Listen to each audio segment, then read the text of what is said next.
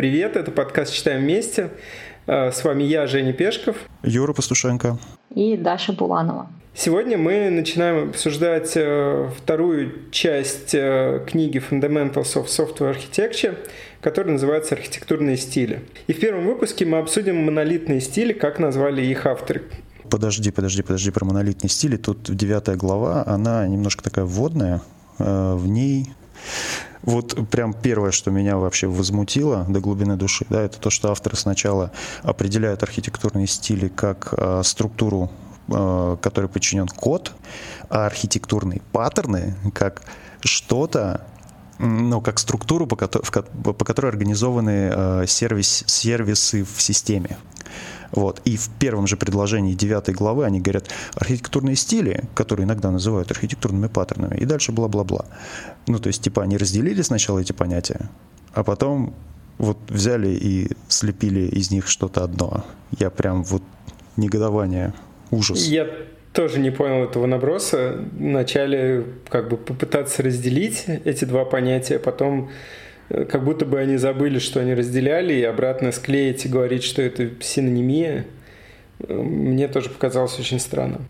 Короче, э, в итоге авторы попытались, наверное, разделить, но потом сами пришли к тому, что это одно и то же, и в индустрии явно не разделяют вот так вот стили, паттерны.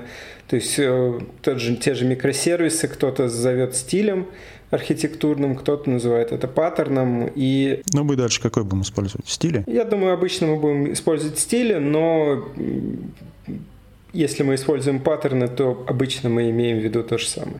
Давайте, наверное, немножко перейдем к таким базовым паттернам, по которым строятся э, системы. Первый из них это Big Ball of Mat, широко известный, который представляет собой э, такое нечто, где э, все может быть связано со всем. То есть система абсолютно неуправляемая, изменения в одном месте могут отрикошетить вообще в неожиданном каком-то другом месте системы, о котором ты даже не, пред, не подозревал. Там изменил какое-нибудь логирование, получил э, ошибку в каком-нибудь финансовом расчете. Можно ли назвать э, хаос паттерном? Ты знаешь, ну, скорее антипаттерном. Потому что мне кажется, что это просто, а, просто хаос.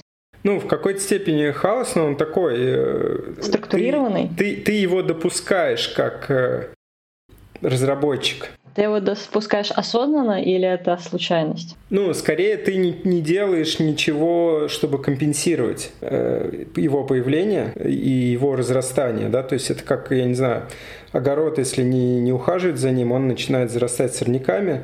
И не сказать, что ты эти сорняки как бы развиваешь. Они просто развиваются, и ты э, должен как бы тратить какие-то усилия, чтобы компенсировать рост сорняков. Так и с of Mat, мне кажется, надо э, ну, проявлять проактивную такую позицию и тратить, э, ну, инвестировать э, часы свои в том, чтобы не порождать Big Ball of Mud. Ну, тут еще вопрос у меня, вот тут, наверное, ключевое слово big все-таки, да, то есть если у тебя небольшой какой-нибудь шарик грязи где-нибудь лежит, то есть сервис, который, в принципе, выполняет какую-то не очень важную работу, и тебе, в общем-то, ну, не очень хочется заниматься тем, что полоть в нем сорняки, пусть он лежит себе спокойно, маленькой кучкой грязи, ничего, потом к нему как-нибудь вернешься, когда он приобретет важное значение, перепишешь, переделаешь все. А вот если да. у тебя большая система, то это проблема. Я согласна абсолютно про вот это э, уточнение с BIG.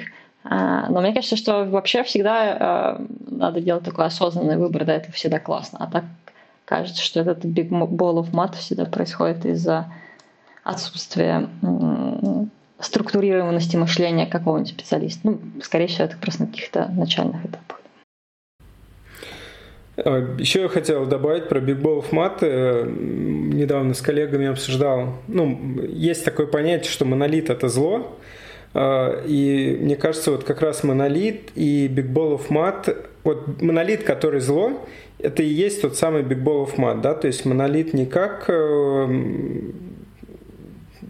метод диплоя, а то, что он весь такой вот сцепленный, тоже непонятно, откуда что растет, как, как оно там зацеплено, где.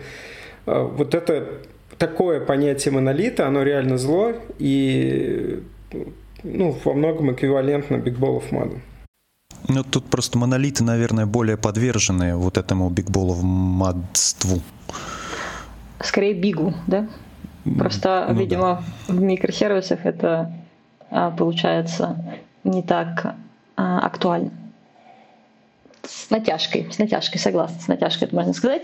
В плане, что действительно ты можешь там, а, ну как все говорят, ты можешь выкинуть свой сервис или написать заново, или там просто оно не разрастается к такому вот хаосу, который вообще невозможно контролировать, и все стреляет непонятно где, кажется. Мне кажется, очень тонкий вопрос такой, прям очень холиварный. И давайте пока в обзоре, ну это же просто обзорная пока глава, давайте немножко этот проговорим то, что тут написано еще про э, Unitary, как перевести на русский язык Unitary Architecture. Ну, короче, тогда Unitary Architecture. Э, собственно, это когда все приложение помещается в одной единице деплоя, Э, вместе со всем кодом, базой данных и вообще всем-всем-всем, что, что ему нужно, оно вот все тащит с собой. Э, я так понял, речь тут больше идет о приложениях, которые не используют никаких баз данных, например, какой-нибудь Microsoft Word или что-нибудь что-то, что устанавливается на компьютере, выполняет какую-то одну утилитарную функцию, э, и все, в общем-то. Есть еще у вас какие-то примеры таких приложений? Ну, да, системы баз данных, э, вот сетевые именно распределенные, появились, ну, не сразу, да, то есть в какой-то момент были базы данных в виде файлов, чего-то там, э, но вот так, как сейчас это выглядит, э, этого не было. То есть был, грубо говоря, большой файл, который скачивался на компьютер пользователя, там проделывалась какая-то работа, и файл уходил обратно куда-то на сервер, чтобы другой пользователь мог с ним тоже поработать. Э, вот такие системы были, и они, по сути дела, ну, в какой-то момент они преобразовались в клиент-серверные системы, но в какой-то момент это могло выглядеть реально как э, одно приложение, например, не знаю, Access какой-нибудь, если помните, у него был файлик, у него были формочки, и иногда это работало все на одной машине. Или, например, тот, тот же 1С бухгалтерия, да, то есть она, ну, она вначале тоже, ну и сейчас многие устанавливают просто как один экземпляр на одну там workstation э, бухгалтера. Да, я просто тоже хотела сказать, мне кажется, что вот это были какие-то первоначальные совсем э, программы, которые я не знаю, есть такая эра до нетворкинга, да, там, мне кажется, так было написано примерно что mm-hmm. пока у тебя что-то не компьютер не по сети не общался с кем-нибудь, то вот такие программы и устанавливали, да. Игры, наверное. Можно сказать, что у игр унитарная архитектура, которые синглплеер. А, ну какие древние, наверное. Сейчас-то я не знаю. Ну, если ты играешь в компанию, мне кажется, все. или какие-нибудь игры типа пасьянс или что-нибудь такое. Это что же, в общем-то, устанавливается приложение у тебя, играй сколько хочешь. Даже статистику можете собирать и к тебе складывать куда-то. Ну ладно, это на самом деле не так для нас важно, потому что нас больше интересует все-таки клиент-серверная архитектура, клиент-серверные паттерны. Угу. Мне кажется, нас интересует больше современный мир, а это какая-то древность непонятная. Ну, имеет, наверное, узкое применение какое-то сейчас, но все-таки давайте пойдем к клиент-серверному давайте. А, подходу. И, в общем, ну, логично, что в клиент-серверном есть клиент и сервер. Нам в книжке предлагают такое разделение клиент-серверных архитектур на э, десктоп плюс сервер баз данных, браузер плюс веб-сервер и некая трехуровневая архитектура.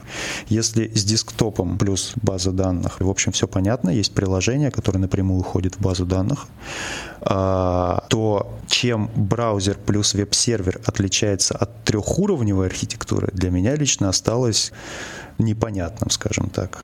Тут просто написано, смотри, в чем, мне кажется, разница. Он э, говорит, что э, сервер баз данных, он а, запущен на одном классе машин, да? Вот что есть класс. Да, я согласна. А тогда, когда он говорит уже про трехуровневую архитектуру, он говорит, что, а, что база данных запущена уже на каких-то industrial database сервер, тоже, что бы это ни значило. Ну вот он пишет, что трехзвенка это больше про э, Remote Procedure Call, причем приводит в качестве RPC здесь технологии там древнючий-древнючий, типа Corba, э, DCOM и вот такие вот.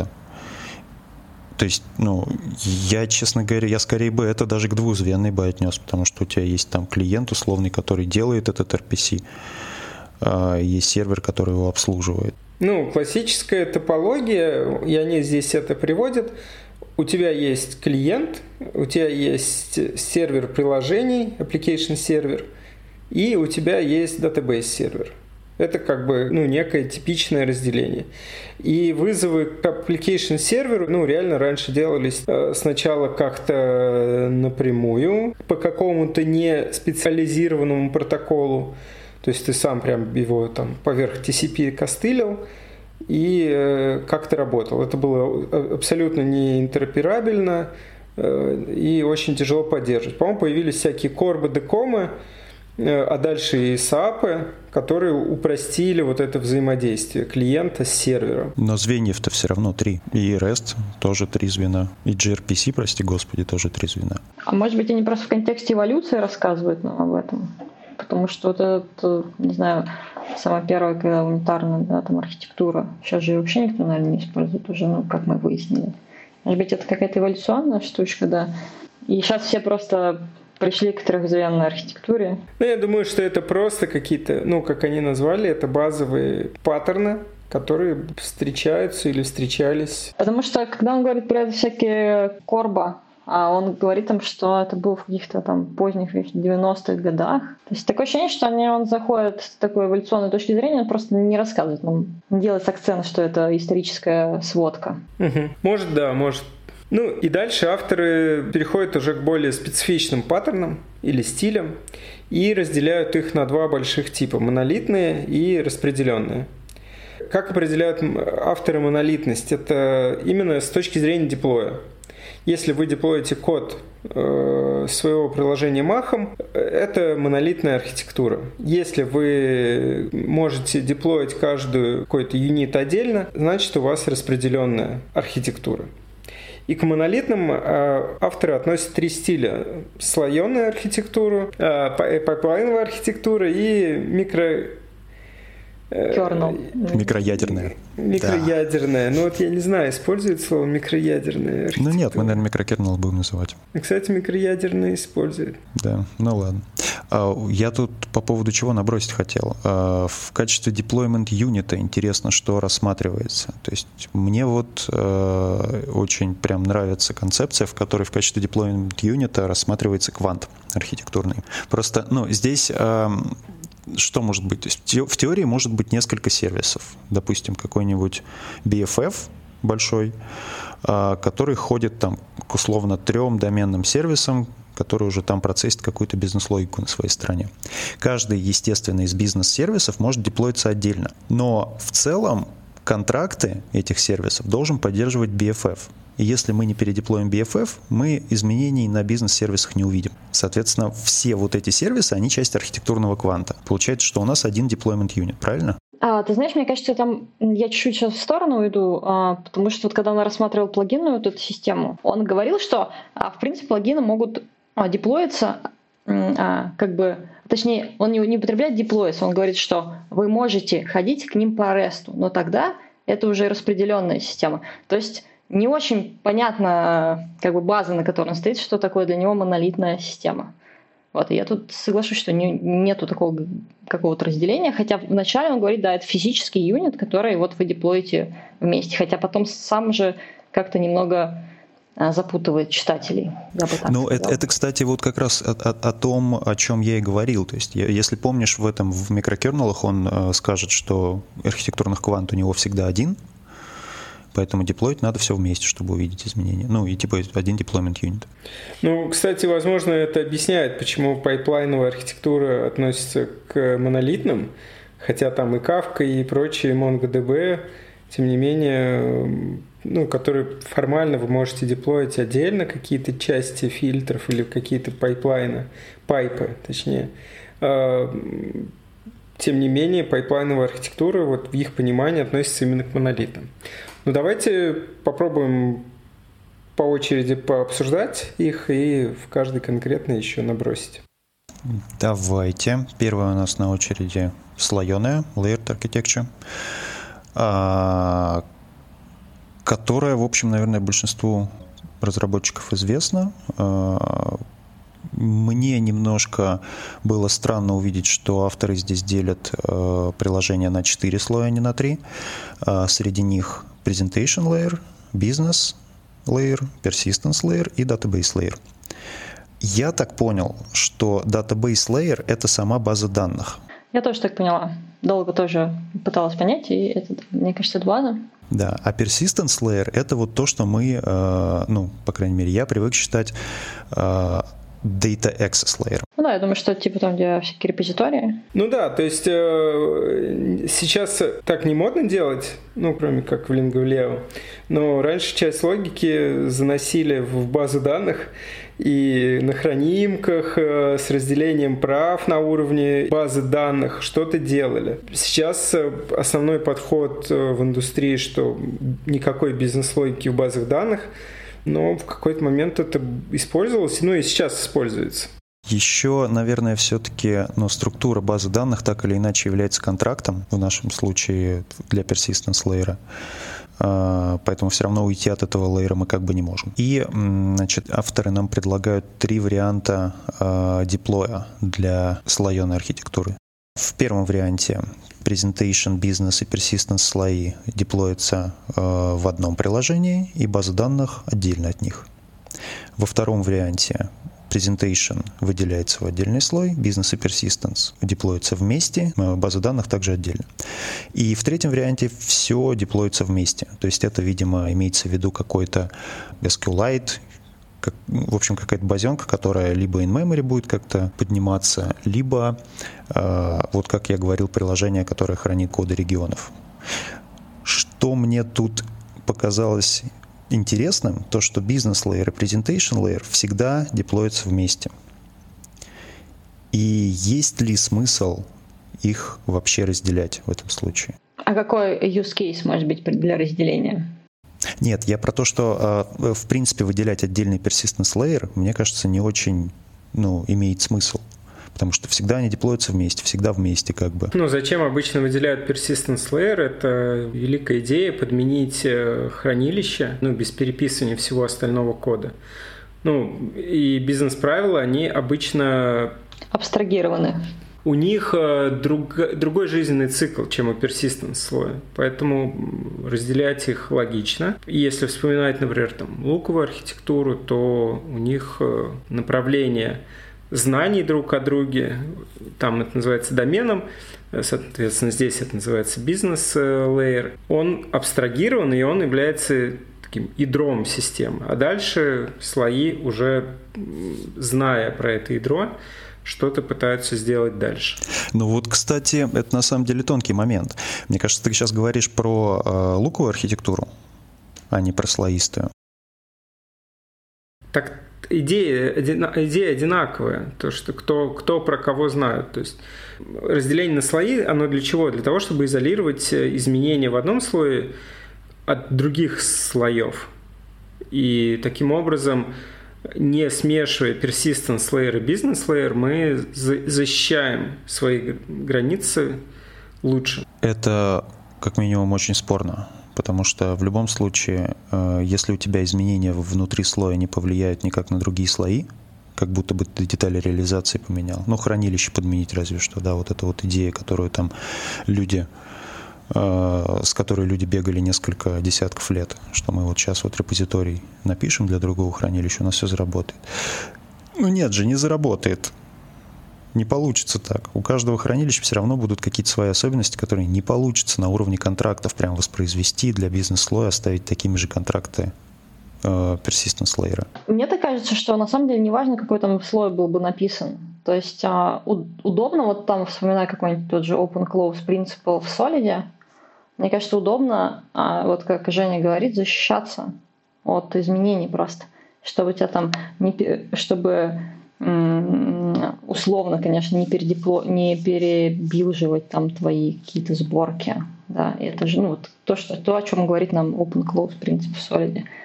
И неважно, какой именно слой написан. Я просто не очень понимаю твой наброс, Юр. Я бы, да, тоже, может быть... Но смотрите, давайте пример приведу. Вот вы, допустим, поменяли какой-то э, контракт, ну, вот колонку в базе данных, тип у нее изменили. Что произойдет?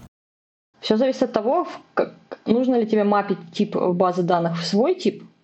Если не нужно, то у тебя изоляция не нарушится, а если нужно, значит по бизнес-правилам все прошло, и как бы тебе нужно тогда и правила менять. То есть от бизнеса пошла задача, ну, а не техническая какая-то. Предполагается, что и, конечно, тебе нужно э, как-то его до presentation layer дотащить.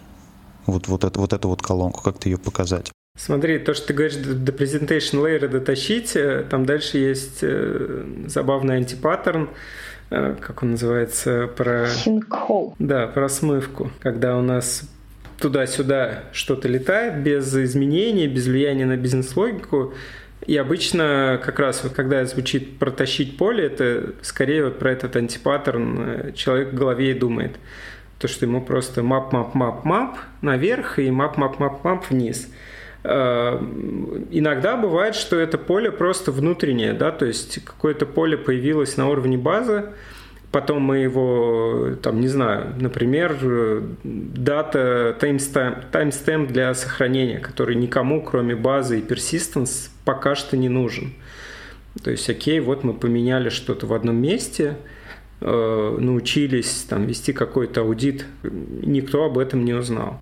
Давайте про open close вот э, более так детально поговорим. То есть open closed э, тут нет такого, что прям open closed principle. Да, тут э, предлагается считать слой какой-то конкретный либо открытым, либо закрытым. А, правильно? То есть э, если слой открытый, то э, более высоко стоящий слой может через него обращаться к более низкостоящему слою. Например, presentation layer может Э, в обход бизнес-лейера э, обращаться напрямую к persistence layer, правильно? Это если бизнес-слой открытый. Если open. Да. Угу, да. Вот, если закрытый, то э, как бы там ни было, в любом случае presentation layer ходит только в бизнес-слой. И синкхолом называется как раз такая штука, когда presentation layer вызывает бизнес-слой, бизнес-слой ничего не делает, просто вызывает persistence слой, получает какие-то данные и возвращает их presentation layer. То есть буквально в одну строчку вызов. Правильно? Да. Вы это имели в виду. То, что это антипаттерн, авторы э, действительно упоминают, но говорят о том, что если, ну, есть принцип 20 на 80, то есть если у вас 20% таких вызовов, то это в принципе норм. Действительно бывает нужно показать данные из базы и ничего с ними не делать.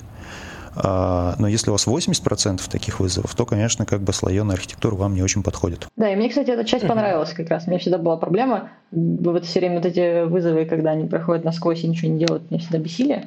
Вот. Но тут они хорошие, мне кажется, предлагают такой анализ, как оценить и успокоить себя, что нормально. Если у вас 20%, то нормально, можете делать дальше. Ну, действительно, как бы это не всегда нужно что-то делать, иногда нужно что-то показать. А мне в части про изоляцию понравился паттерн Fastlane Reader паттерн. Теперь я могу говорить, когда я читаю с презентейшн уровня что-то в базе, я не говнокожу, а вот использую паттерн быстрого доступа просто. Я, кстати, честно говоря, ну, не вижу ничего плохого в том, ну, presentation layer, если мы воспринимаем это как э, какой-то прям фронтенд-фронтенд, в случае с .NET это как ну, Razer, Razer пусть, да. если брать про ASP.NET. Тогда, наверное, не очень хорошо, что Razer будет ходить в базу. Но из контроллера-то почему не сходить? А, просто тут мне еще интересно э, деление вот это presentation layer в случае а, Razer, когда мы в HTML вставляем вот этот шаблон генератор, или как он там называется, прям на самом деле мы вставляем его в presentation layer, и, и тут а, непонятно, что считать тогда вот этот presentation layer, несмотря на то, что он выполняется на сервере, он будет presentation layer, да? То есть там смешивается, мне кажется, слои, слои тоже так. Ну да, обычно они, особенно когда мы переходим к современным веб-приложениям, э, то мы теряем вот ту слоенность уже, потому что у нас огромное количество логики оказывается на клиенте в JavaScript, и вплоть до даже до сториджа у нас может быть э, на, на, на клиент-сайт. Э, часть у нас э, уходит на сервер, и это уже скорее такое типичное распределенное приложение, чем... Но смотрите, давайте еще, если монолитом считаете единицу диплоя, и вот у нас этот огромный кусок вместе с нашим HTML выходит как бы деплоится вместе, то несмотря на то, что у нас есть клиент-сервер call, как бы, то А получается, что он не распределенный вовсе, да? Ну, я думаю, тут какие-то появляются условности уже. Ладно. Но это на самом деле хороший такой прям наброс. Возвращаясь к тому, о чем я говорил в начале про бизнес-слой, э, персистенс-слой, э, я скорее говорил о том, что вот здесь как раз есть вот это смешение ежа с ужом. То есть у нас есть presentation layer, который может быть чем угодно, Razer, SPE фреймворком, там, десктопным приложением, и это отдельная единица диплоя, это отдельное приложение, которое тоже может иметь слоеную архитектуру. Я не, я не соглашусь все равно про SPA, хоть мы их и деплоим, может быть, одновременно, он не является слоем как таковым. Я об этом и говорю, то есть это отдельное приложение. Это отдельное приложение, да. То есть и мы, говорю, получаем распределенное приложение. Мы можем просто рассматривать его в концепции слоев, но более, более на каком-то таком верхнем уровне. То есть у нас есть приложение для фронтенда, приложение для э, бэкенда, и базы данных. И внутри каждого из них, даже в базе данных, могут быть свои слои, в принципе, в теории. А может быть речь э, про одновременный деплой имеется в виду принципиальная некая возможность раздельного деплоя? Да, то есть мы, если берем обычное ASP.NET приложение, там ASP.NET Forms, например, еще если взять старое, мы не могли задеплоить там отдельно э, форму, а отдельно какой-нибудь там application DLL. Мы их деплоили одним махом. И не просто потому, что ну, нам было лень что-то поделать, чтобы разделить. У нас не было другой возможности. С SPA по, как бы, по старинке люди деплоили тоже одним махом. JS э, выкладывали вместе с DLL-ками. Но потом многие пошли по пути, что э, публикуются бандлы JS отдельно, а приложение, которое обрабатывает REST-запросы отдельно. Ну, то есть как бы тут появляется, что возможность-то есть задеплоить по отдельности, просто многие идут по пути упрощения себе работы и деплоят их одним махом. Но JS и API образуют э, единый архитектурный квант. Поэтому, я думаю, это можно считать монолитом в любом случае, даже несмотря на то, что задеплоить у тебя есть возможность их по отдельности. Не, не, я думаю, что не всегда. То есть не всегда оно является э, единым квантом. Я думаю, что, например, ты можешь э, взять э, свой JavaScript, переписать, сделать его быстродействие, там, не знаю, Angular на React переписать и выложить. Э, то есть ты поменяешь функционал, да, поменяешь. Э. И мне кажется, как раз клиентские это приложения выкладывают намного чаще, потому что там все время надо что-нибудь в UI поменять, там кнопку покрасить другой цвет. Вот тебе, пожалуйста, выложили, ничего не поменялось на бэкэнде. Ну, смотрите, еще раз. JS-приложение а, дергает синхронно методы API. Если у нас есть синхронные вызовы из одного приложения в другое, это один архитектурный квант. Это точно один архитектурный квант. А вот вопрос, который я еще как раз в начале нашего обсуждения трехуровневой архитектуры задавал, является ли э, то, что приложения принадлежат одному архитектурному кванту, как бы достаточным условием для того, чтобы мы сказали, что у нас монолитная архитектура. А почему, кстати, синхронный кол э, и контракты да, делают э, вот это одну единицу, ну, вот ну, этот квант? Это, это, это определение кванта, да, то есть как бы э, было несколько глав, наверное, назад это определение, и э, оно вводилось для того, чтобы мы э, как бы предъявляли требования ну, налагали какие-то там требования на архитектурные характеристики не для конкретных там приложений или сервисов или чего-то еще, а для архитектурных квантов. А если приложение стоит где-то в середине, то есть, предположим, у нас микросервисная архитектура, да, и вот у нас приложение стоит где-то в середине цепочки вызовов. То есть каждый сервис с каким-то другим связан, а это дает нам в итоге связанность между всеми сервисами. Получается, у нас тогда один единый квант, что ли? Если связанность э, асинхронная, то есть он какие-то там события другого сервиса читает, то он не в одном кванте. А понятно, то есть типа именно как бы способ взаимодействия говорит нам в о том числе какой-то. Но при этом, смотри, опять же, если у нас есть синхронные какие-то цепочки вызовов, а достаточно много их, то неужели вот все наши 10, например, 10-20 сервисов, которые между собой синхронно общаются, они будут в одном кванте? Да, да. И это значит, что мы должны их будем деплоить вместе. Но это же совершенно не обязательно. Нет, совершенно абсолютно не обязательно, согласен с тобой. А, квант был введен именно для того, чтобы на него налагать требования по архитектурным характеристикам. И вот мой вопрос о том, применим ли он здесь. Возможно, он не применим. Возможно, тут и речь только о деплое. Мне кажется как раз, да, что это речь про деплой. Хотя кванты, там, насколько я помню, была ну, не то что рекомендация, а скорее всего вы будете вынуждены их часто деплоить одним махом, чтобы ничего не, не продолбать. Но кажется, что э, деплой и кванты все-таки чуть-чуть проразные. Тогда у меня еще вопрос. Смотрите, а вот он делает такое, он сразу вводит нам два типа, да, архитектур, это монолитный и, и распределенный, но распределенные это все-таки главная их черта — это работа с сетью, через сеть. И тогда, как бы, если мы пойдем от обратного, что если это работа, распределенная система, это работа через сеть, то получается монолит, это работа не через сеть. То есть, может быть, надо так определять монолит. А, тогда пайплайны не, не попадут в, в монолит. Тут знаешь, что интересно? А я там как раз... Попадает. Да, но я как раз, когда читала, я думала, что пайплайновая архитектура, она тоже как бы... Это они работают не через сеть, я подумала, что э, типа у них там написано, у него был point-to-point а общение, это значит, я так поняла, что у него point-to-point это ну, класс к классу, не знаю, как это назвать, короче, внутри процесса. И то, что он вводит эти пайплайны, я подумала, что это именно в одном приложении, у тебя так разделена архитектура, что ты вот собираешь эти пайплайны, они общаются не через сеть, а в одном приложении. В одной машине, грубо говоря. Процессы разные могут быть, то есть самый классический пример это Bash, э, да, Unix. И там ну, разные процессы точно запускаются. Так, э, давайте что, договорим про слои? Извини, Женя, я просто еще хотела сказать, что все-таки получается, что мы до сих пор не, не поняли, что такое монолит в их понимании. Правильно? Согласен. Не поняли. Да, я думаю, что для меня это не совсем чистое разделение. Хорошо.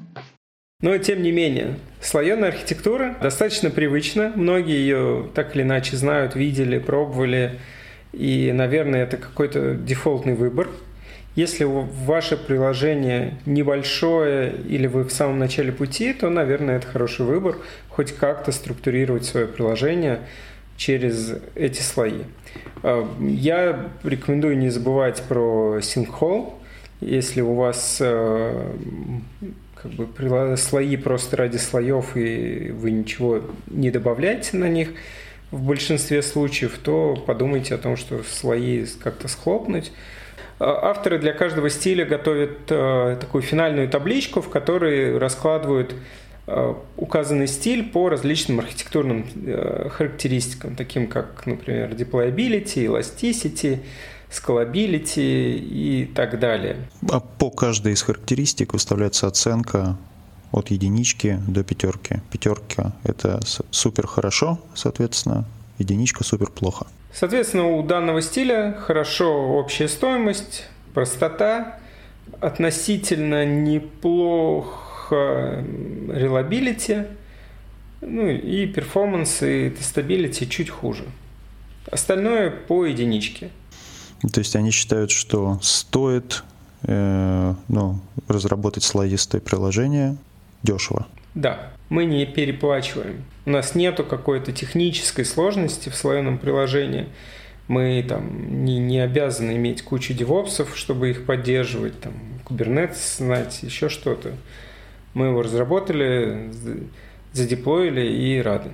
Я на самом деле не очень понимаю, почему deployability единичка. Мне кажется, у таких слоеных пирогов deployability вот прям на раз-два. Эм, типа задеплоили и рады. Нет, нет, нет. А они как раз говорят о том, что, смотрите, если у вас э, приложение вырастает в слоистой архитектуре, да, то э, в, как бы вы не можете часто деплоиться, потому что э, очень высокий риск изменений. Там все совсем связано, и приходится вкладываться да. в тестирование, в какие-то там в автотесты, в мануальные тесты и прочее. И часто релизить сложно. Угу. Понятно. Ну да, в таком э, в какой-то момент э, слоеная архитектура упирается в свой размер и реально становится тяжело. Пойдем тогда дальше к пайплайнам, наверное. Вот э, даже не знаю, что про него сказать. Это, в общем-то, последовательность фильтров и пайпов. Э, на вход, соответственно, подаются какие-то данные прогоняются через фильтры, пайпы по определенному, наверное, алгоритму. Их можно друг за другом выстраивать и направлять данные туда или сюда в зависимости от того, что пришло. И на выходе получать какую-то информацию. А, в качестве примера, наверное, кафку можно привести. Даша лучше здесь подскажет. А, а кафку, что значит кафку привести? Ну, кафка, она же сервис.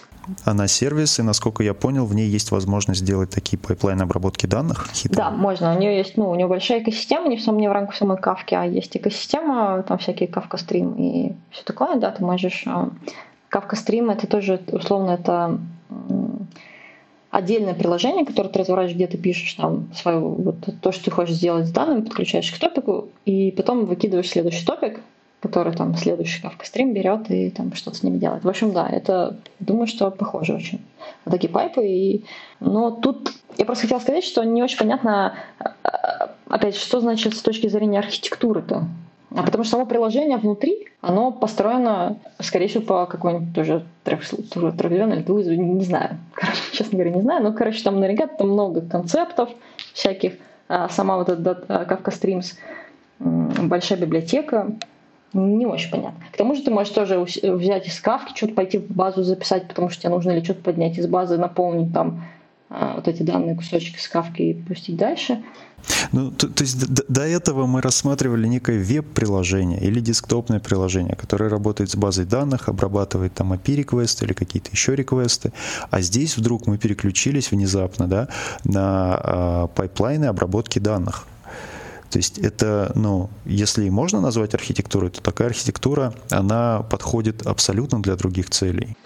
Я согласна, кстати, у меня еще был записан ну, вопрос, который я совершенно не поняла. А, а вообще use case применения, он в разных как будто каких-то а, плоскостях рассматривает эти концепты. То есть вообще очень непонятно, с какой точки зрения он все это дело рассматривает. Это не альтернатива друг другу получается. Просто. Вот, вот э, pipeline здесь действительно как бы ни к селу, ни к городу. Если вот следующий microkernel, э, то он, в общем, ну, как, как альтернатива слоеной архитектуре может рассматриваться, то pipeline это просто для других целей.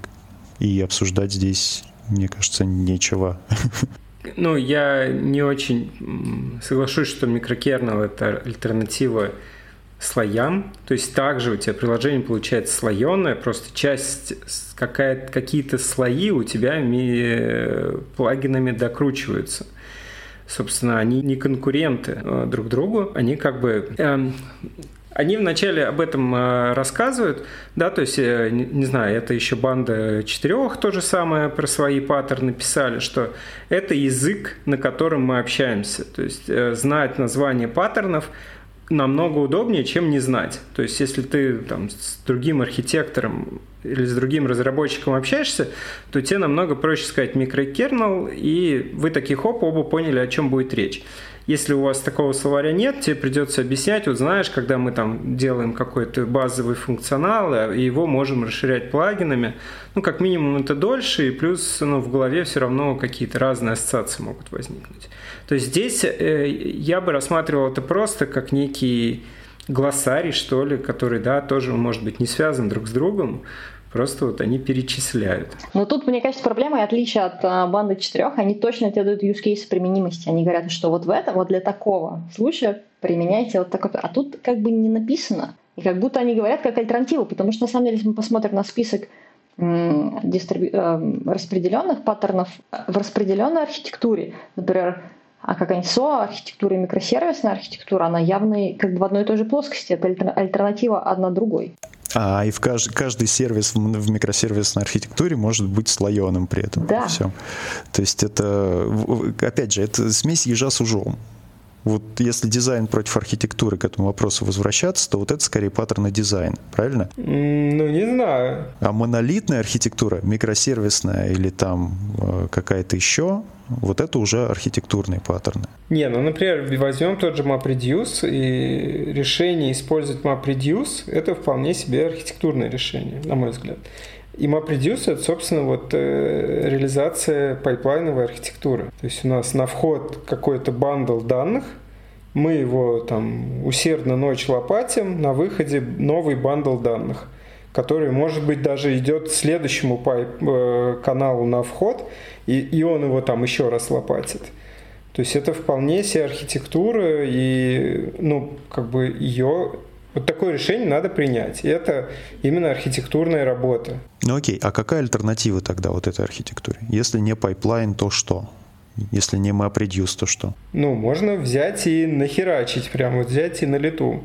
Можно устроить, э, как это называется, э, у Клепмана было, э, когда событие на лету, комплекс ивент... Комплекс ивент процессинг. Но да, Но... то есть можешь это сделать. Не совсем все-таки.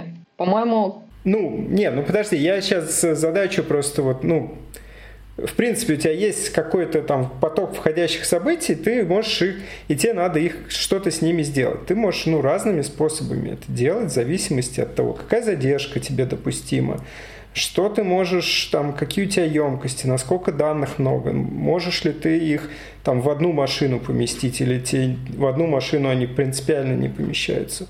Это все вот ты как архитектор, ну, как роль архитектора, вот э, это все выяснить и взять и потом пайплановую архитектуру, например, применить. И рассказывать нам на конференциях, что я взял и использовал пайплайновую архитектуру. Тебя все понимают, о чем ты говоришь.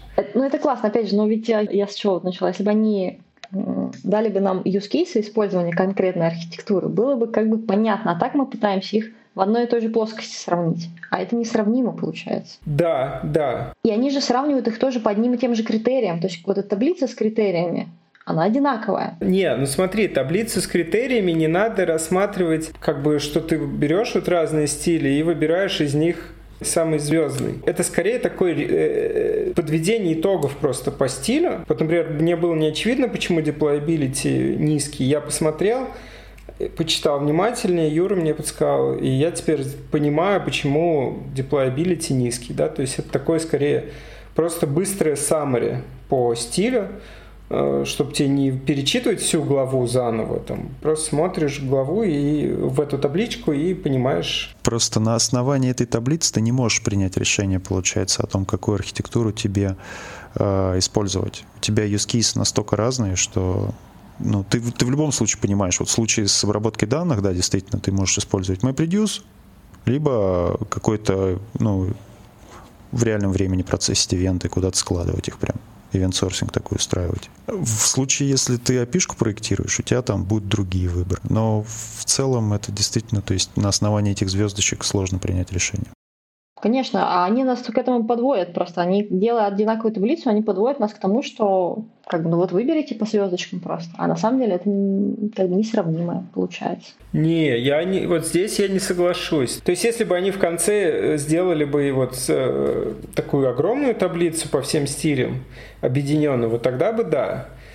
Ты, ты выбрал бы самую хорошую, там, не знаю, по своей линейке стиль и пошел его реализовывать. Это так не работает. Ну, это, я говорю, это просто рассматривать как еще раз подвести итог, правильно ли ты понял этот паттерн и про то ли он. Например, я сейчас смотрю в эту табличку для пайплайновой архитектуры, вижу, что scalability и elasticity у них крайне низкая, и, возможно, тот же MapReduce, значит, сюда не попадает, потому что MapReduce, условно, масштабируется ну, очень неплохо значит, они его все-таки не считают. А мы не уверены, что они включили просто в этот pipeline архитектура MapReduce. Они этого нигде, по-моему, не упоминают, я не видела. Ну, вначале он просто упоминает про MapReduce, mm-hmm. и, в принципе, MapReduce работает по пайплайнам, это я знаю.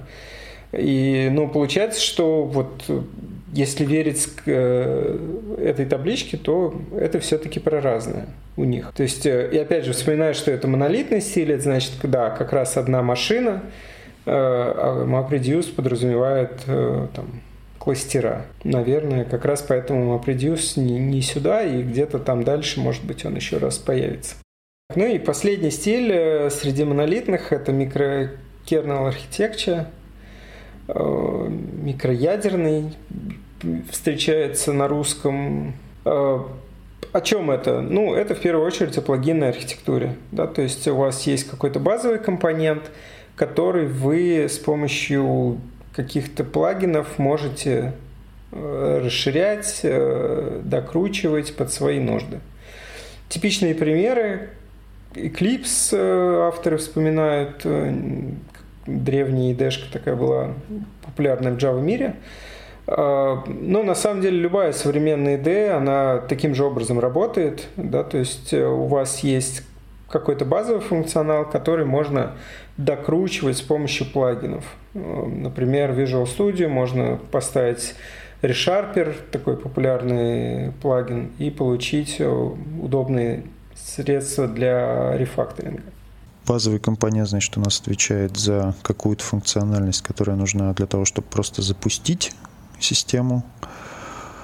И он должен, наверное, как-то экспортировать интерфейс, который должны реализовывать плагины. В общем, он отвечает в том числе и за связь с плагинами. Есть также концепция плагин registry. Это как раз та самая штука, которая знает о плагинах, умеет их загружать и, э, собственно, экспортирует контракт интерфейс, как я понял. Плагины к core-системе могут подключаться какими-то DLL-ками или джарниками, то есть быть ну, какими-то скомпилированными частями, которые либо в рантайме, либо на стадии компиляции вместе с решением поставляются, либо быть даже REST-сервисами или консюмерами очередей, в том числе такое тоже возможно. Но надо понимать, что если в качестве плагинов у нас используются REST-сервисы, то архитектура у нас уже из монолитной становится распределенной, со всеми плюсами и минусами распределенной системы. И кажется, это понятно. А, в общем, use case применимости тоже достаточно понятен. Но тут у него есть тоже картинка, когда он говорит, что значит, эта core-система может быть трехзвенная, да, как мы уже видели, или а, модульная. Дальше он еще рассказывает просто, что там можно деплоить тоже, если у вас есть юзер-интерфейс, который входит в core-систему, ее можно тоже по-разному деплоить как разделять по единицам деплоя. Ну, это, это модные нынче микрофронтенды. А, да, но знаете, опять тут не очень для меня понятно. Если мы отделяем этот микрофронтенд, а, и у нас начинается там RPC call client сервер, то почему, когда мы отрезаем а, плагин а в REST тоже, у нас вдруг становится distributed? Да, тоже странное разделение. Ну, если у нас э, деплой в несколько юнитов, то по определению самих же авторов это уже распределенная система, а не, ну, распределенный стиль, а не монолитный стиль. Это скорее, ты знаешь, это относится к тому, что помните, когда был прям в самом начале слоеной архитектуры, они предлагали в несколько deployment юнитов делать слои. Допустим, presentation деплоился отдельно от бизнеса с persistence и базы данных. Это вот, мне кажется, про это. То есть ты все равно фронты деплоишь все вместе. Другое дело, что каждый из фронтов ходит как бы к своему плагину. Но мне кажется, здесь э, вот это разделение у них такое достаточно условное, и граница в итоге получается такой зыбкой. Какое приложение считать распределенным, а какое все-таки нераспределенным. Да, то есть, если вспоминать того же Уди Дахана, он достаточно однозначно говорил, типа, если у вас разные процессы, то это уже распределенное приложение. Угу. Или он про разные машины говорил? Он, по-моему, про сеть тоже говорил. Он сразу говорит про сеть, и это самое важное. То есть а, я не помню, что он говорил в одной машине в своем курсе. То есть если разные процессы в одной машине, он, по-моему, не называет это распределенный. Я вот тоже... Ну, в общем, плагины хорошо применимы для ID. У нас, кстати, тоже в Dodo есть пока что идея сделать хорошую плагинную архитектуру для а, касс наших, которые работают с кучей всякого оборудования разного.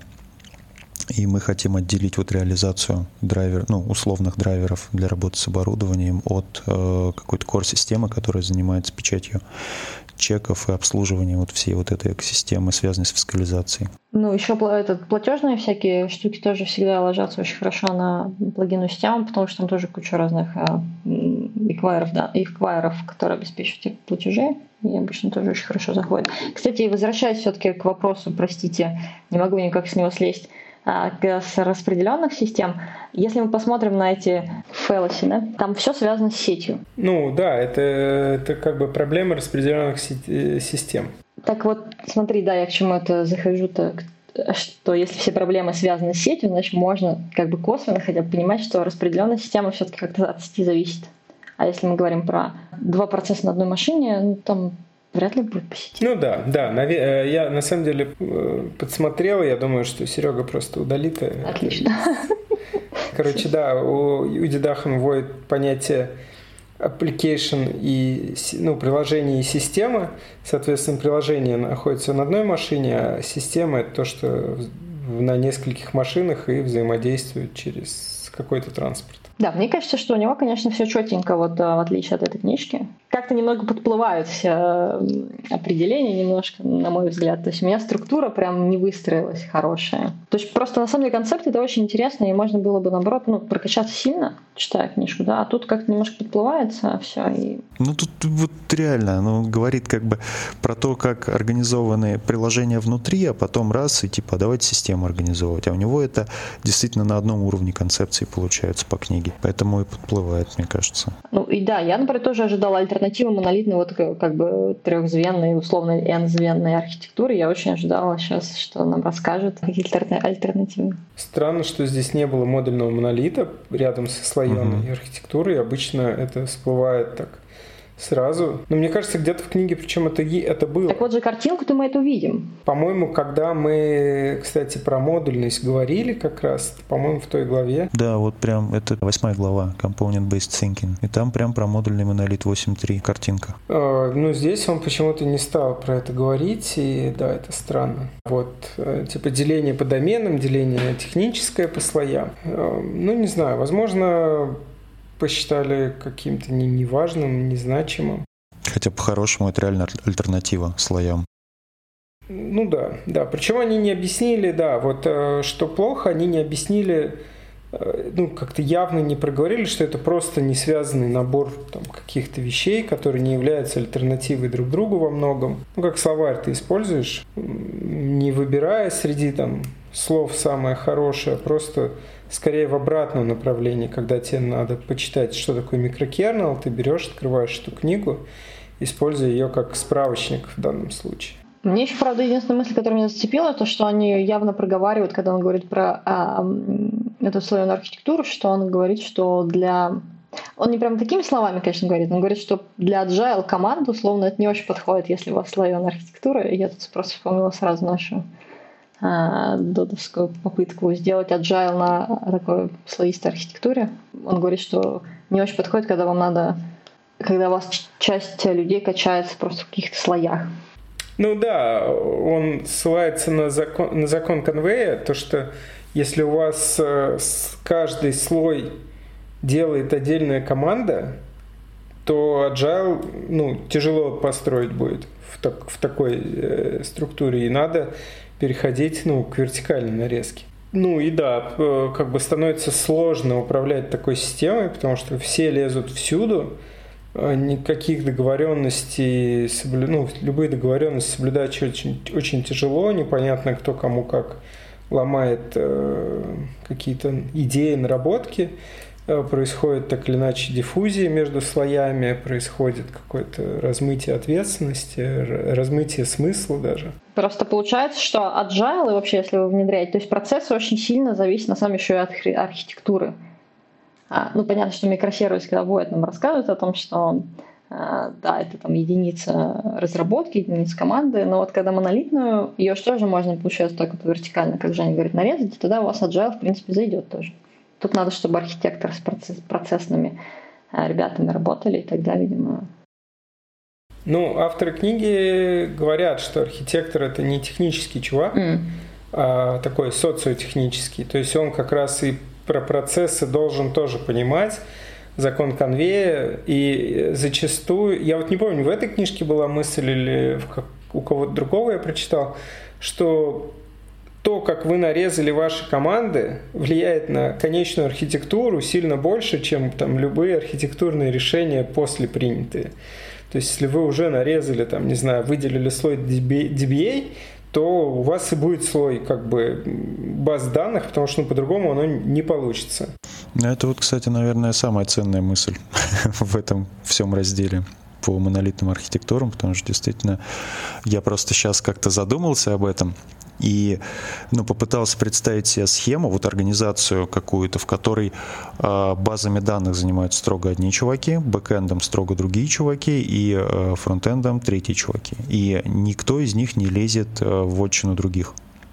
В общем, достаточно типовая структура, но если это прям все жестко зафиксировать, то опять же мы приходим к тому, что ну, во-первых, нам не нужен никакой persistence layer, потому что бэкэндеры будут писать и persistence, и бизнес layer.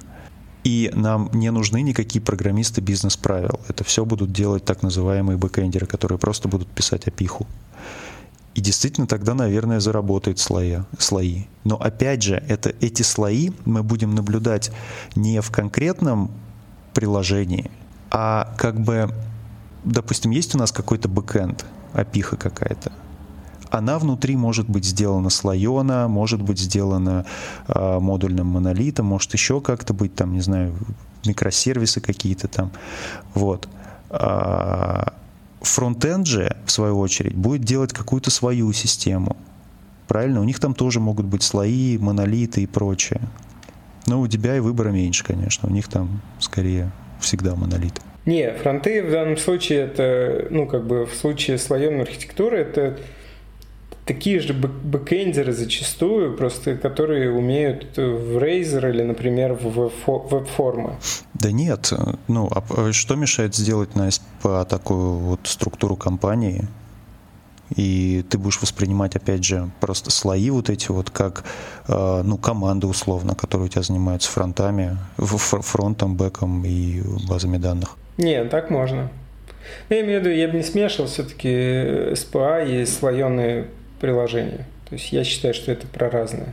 И на этом мы на, э, заканчиваем разбираться с тем, что авторы назвали монолитными стилями. Для нас это разделение все-таки не является каким-то таким очевидным, понятным и претендующим на полноту. Э, но, тем не менее, мы разобрали три стиля. Слоеную архитектуру, архитектуру, построенную на пайплайнах и микрокернел архитектуру. Оставайтесь с нами. Всем пока. Пока. Пока.